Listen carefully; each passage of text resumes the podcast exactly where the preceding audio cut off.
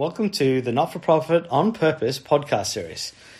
This series is designed to help guide you on your journey through the not for profit space in terms of all things not for profit, including structures, setting up your not for profit, how you report, board governance, accounting, and anything else you could possibly think of in regards to not for profit.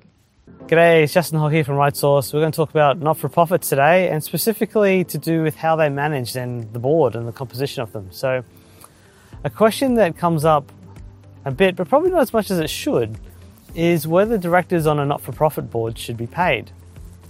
Now, quite often directors in a not for profit are volunteer positions, so they're not paid, and they willingly give their time towards the not for profit to help with the strategy and the direction of the not for profit.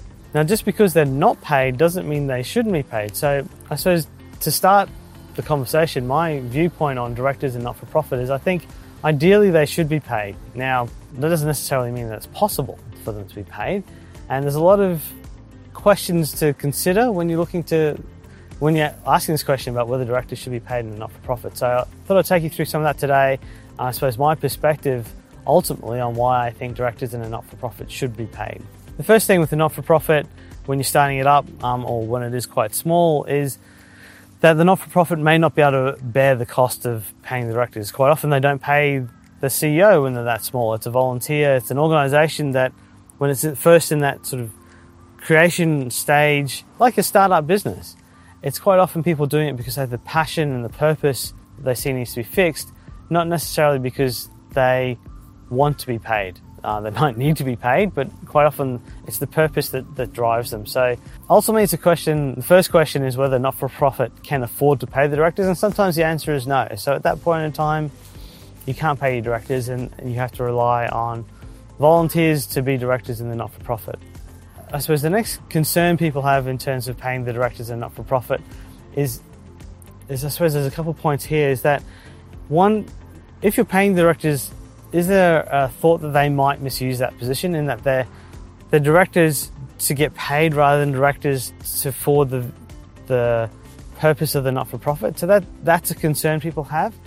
Also, I suppose they have a concern in terms of they're running a not-for-profit, they're getting donations in, and is there a perception that they're then using those donations to pay directors, where people actually want their donations to go towards the purpose that the organisation set up for? So are the funds being used in the right way? To counterbalance those risks a little bit um, is the fact that if you are concerned about directors misusing their position, it helps a not for profit increase the level of importance they put on the procedures around the directors and the board. So, what is the what are you expecting the directors to do? So, is there a position description? Is there a formal um, process to evaluate their performance? Because if there's not, just because you don't pay them, they might actually be helping anyway. So if paying them raises your concern or your, you know, visibility of whether the directors are performing and performing the role and the purpose that they are there to do, uh, well, then it can also be a good thing. It can be an opportunity to put those processes and that formalities in place so that you're clear on what a director is there to do, and also that you actually have a process periodically to go back and review how they're performing to make sure that they are actually adding value to the not for profit.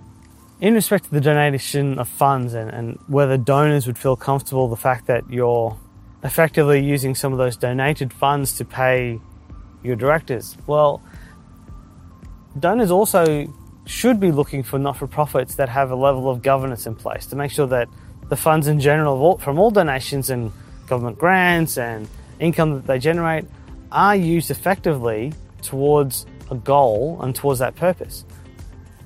The board is an essential part of the organisation having a strategy, having a, a, process to, to move through to achieve that goal. So they are an essential part. So from that point of view, you should be looking for not-for-profits with a good board, with good capabilities there. And that then leads to another value of paying directors is by paying those directors, you have a better chance of getting the good quality, the high, um, those, factor, those directors that are going to give a high value contribution to the organization. And you also, by advertising, by making people aware that you do pay your directors, you also have a larger pool to pick from. So it's not just that you find necessarily the good directors, but by when you're looking for directors of your organization, you have a larger pool of people who might be interested because they're getting remunerated for the work they do. So that way, not only do you have a better chance of getting good directors, you also have a larger pool to pick from to find the director that might suit your organization and fit the best. Initially, some of the potential negatives that, that might or that people feel from paying directors, and I suppose some counterpoints to those. Next, I want to go through some, I, I suppose, where I see some of the, the positives um, from paying directors and also how you can structure it to make it um, less of a cost burden to the organisation potentially. Um, so let's start with that one cost burden. So, how do you engage the directors? How do you, you pay your directors? The first point, I suppose, when you're looking at director re- remuneration, you want to have an engagement letter. So, you want to have, say, their position description, but you also want to have an engagement process. So, well, you are engaged the director to do this role, and this is how much you're going to get paid.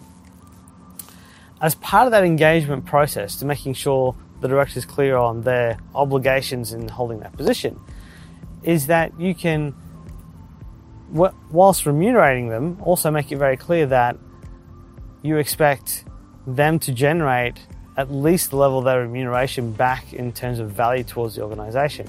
Now, how do you measure that? Well, the simplest way is that they can, in their using their network to help generate donations back to the organization. So, if a director who's on a on a board is able to use their network to help raise the profile of the organization and create extra funds coming in, to at least the value of their remuneration, well, then everyone wins. So that's a good way to do it. The other way to do it, often, if you've got a, um, an operational board where you're needing the directors to also work in the business to an extent um, because of their skills and because of where you are as an organization, well, you value, if you put a value on that consulting time that they do, well, then you can find a way that you're balancing that. Okay, we're remunerating you for this, but you need to put in at least that value of time into the organization, into this operational role that we have for you as well.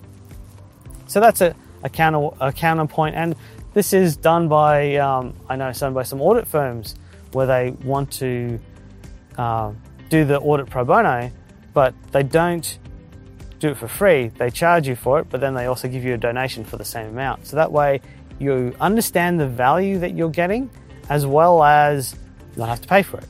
When you are paying someone, you appreciate the value. So this is another reason why directors being remunerated is a good point for me. Is that as when you have that payment in the relationship, people understand the value that's happening. Whereas if you're volunteering your time, well, I'm doing it for free.